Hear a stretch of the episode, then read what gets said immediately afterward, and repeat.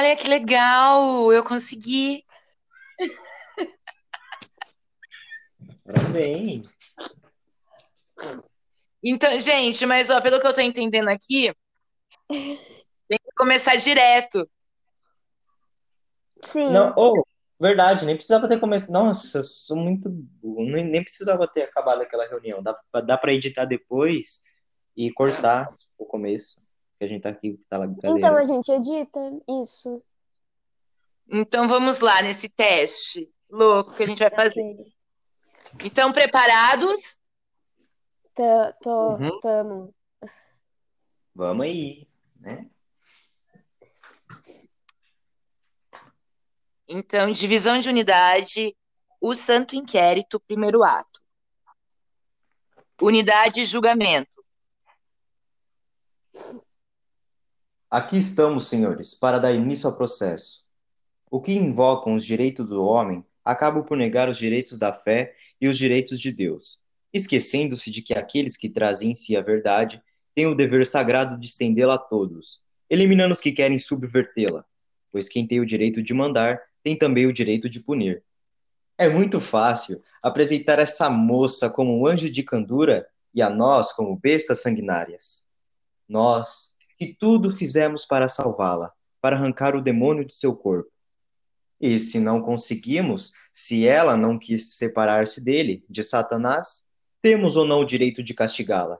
Devemos deixar que continue a propagar heresias, perturbando a ordem pública e semeando germes da anarquia, minando os alicerces da civilização que construímos, a civilização cristã? Não vamos esquecer que, se as heresias triunfassem, seríamos todos varridos, todos.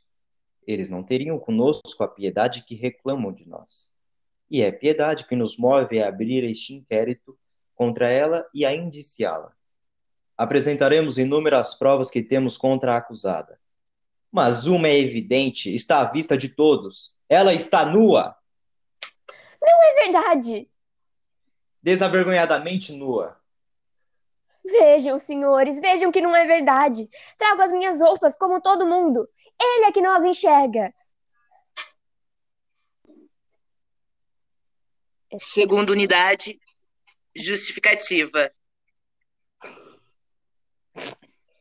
Meu Deus. Que hei de fazer para que vejam que estou vestida? É verdade que uma vez, numa noite de muito calor, eu fui banhar-me no rio. Estava nua, mas foi uma vez. Uma vez somente, ninguém viu, nem mesmo as guriatãs que dormiam no alto das jeribás. Será que por isso eles dizem que eu ofendi gravemente a Deus? Ora, o Senhor Deus e os senhores santos têm mais o que fazer que espiar moças tomando banho altas horas da noite. Não, não é só por isso que eles me perseguem e me torturam. Eu não entendo. Eles não dizem, só acusam, acusam e fazem perguntas. Tantas perguntas. Comem carnes em dia de preceito? Não, Mata a galinha com cutelo? não, torcendo o pescoço. Come toicinho, lebre, coelho, polvo, arraia, aves afogadas? Como Toma banho às sexta-feiras? todos os dias. Eita, Também. Quanto, tempo leva se enfeitando? Quanto tempo? Quanto tempo? Quanto tempo? Não sei, não sei, não sei. Minha cabeça. Por que me fazem todas essas perguntas? Por que me torturam? Eu sou uma boa moça, cristã, temente a Deus. Meu pai me ensinou a doutrina e eu procuro segui-la. Mas acho que isso não é o mais importante. O mais importante é que eu sinto a presença de Deus em todas as coisas que me dão prazer. No, no vento que me fustiga os cabelos quando eu ando a cavalo, na água do rio que me acaricia o corpo quando eu vou me banhar, no corpo de Augusto quando roça no meu como sem querer, ou, ou, ou num bom prato de carne seca, bem apimentado, com muita farofa, desses que fazem a gente chorar de gosto. Pois Deus está em tudo isso. E amar a Deus é amar as coisas que Ele fez para o nosso prazer. É verdade que Deus também fez coisas para o nosso sofrimento. Mas Foi para que também o temêssemos e aprendêssemos a dar valor às coisas boas. Deus? Deus deve passar muito mais tempo na minha roça, entre as minhas cabras e o canavial batido pelo sol e pelo vento, do que nos corredores sombrios do colégio dos jesuítas. Deus deve estar onde há mais claridade, penso eu, e deve gostar de ver escrituras livres, como ele as fez, usando e gozando dessa liberdade, porque foi assim que nasceram e assim que devem viver. Tudo isso que estou lhes dizendo é na esperança que vocês entendam, porque eles eles não entendem. Vão dizer que eu sou uma herege e que estou possuída pelo demônio. E isso não é verdade. Não acreditem. Se, se o demônio estivesse em meu corpo, eu não teria deixado que eu me, não teria deixado que eu me atirasse ao rio para salvar Padre Bernardo quando a canoa virou com ele. Socorro! Aqui, Del Rey! Terceira unidade, Jesus. afogamento. Jesus, Jesus, Maria José. Obrigado, Senhor. Obrigado por ter desatendido ao meu pedido desesperado. Não sou merecedor de tanta misericórdia. Alma de Cristo, santificai-me, corpo de Cristo, salvai-me, sangue de Cristo, inebriar-me. Achava melhor o senhor deixar para rezar depois. Agora era bom que virasse de bruxo e baixasse a cabeça para deixar sair toda essa água que engoliu. Se eu não chego a tempo, o senhor bebia todo o Rio Paraíba. A minha canoa? A canoa? Seguiu embarcada rio abaixo. Tinha alguma coisa de valor? Tinha. O cofre com esmolas. Muito dinheiro? Bastante. E agora deve estar no fundo do rio. Só consegui salvar o crucifixo. Tinha de escolher entre uma coisa e outra. Foi uma pena. Com o dinheiro, o senhor talvez comprasse dois crucifixos e quem sabe ainda sobrava. Não diga isso, filha. Por quê? Porque é o Cristo. Não é coisa que se compre. Tivesse eu escolhido entre o cofre, e certamente a esta hora estaria no fundo do rio com ele. Foi Jesus que me salvou. Eu, eu ajudei um pouco. Eu, eu sei, eu sei. Você foi o instrumento. Não estou sendo ingrato. Sei que arriscou a vida para me salvar. Não foi tanto assim. O rio aqui não é muito fundo e a correnteza não é lá tão forte. Quando a gente tá acostumada. Acostumada? Uh, eu venho me banhar aqui todos os dias.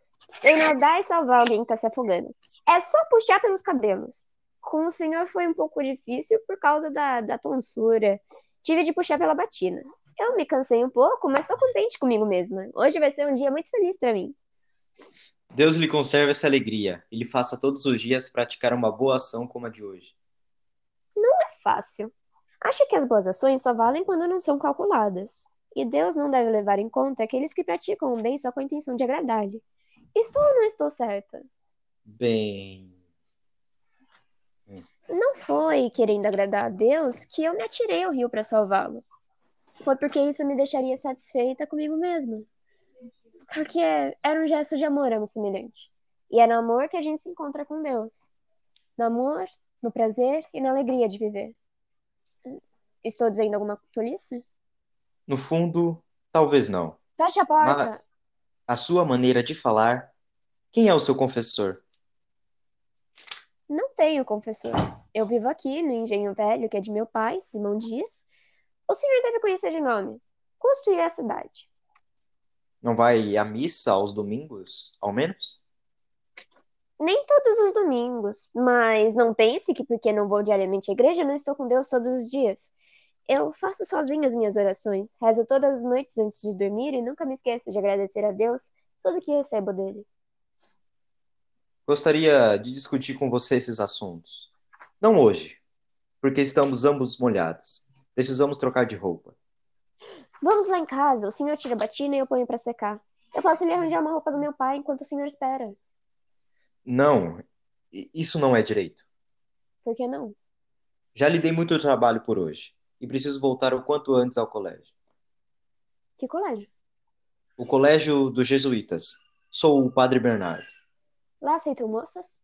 Não, só meninos, rapazes. Por que nunca aceitam moças nos colégios? Porque moças não precisam estudar. Nem mesmo ler e escrever? Isso se aprende em casa, quando se quer e os pais consentem. Aprendi. Sei ler e escrever. E Augusto diz que faço ambas as coisas melhor do que qualquer escrivão de ofício. Quem é Augusto? Meu noivo. Foi ele que me ensinou, mas foi preciso que insistisse muito e quase brigasse com meu pai. É tão bom. Ler? Sim, sabe as coisas que mais me divertem?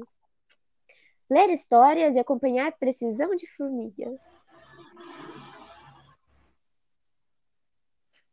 É pra tu. Sério? Tanto nos livros como nas formigas, a gente descobre o mundo. Quando eu era menina, conhecia todos os formigueiros do engenho. O capataz botava veneno na boca dos buracos e eu saía de noite, de panela em panela, limpando tudo. Depois ia, ia dormir satisfeita por ter salvo milhares de vidas. Mas o senhor com essa roupa molhada no corpo e eu aqui contando histórias. O senhor me desculpe. Não tenho que desculpá-la, tenho que lhe agradecer, isso sim. Gostaria muito de continuar a ouvir as suas histórias, todas, todas as histórias que tiver para me contar. Pois venha, venha nos visitá-la no engenho. Eu me chamo Branca. Branca, você é um dos tesouros do Senhor. Preciso cuidar de você.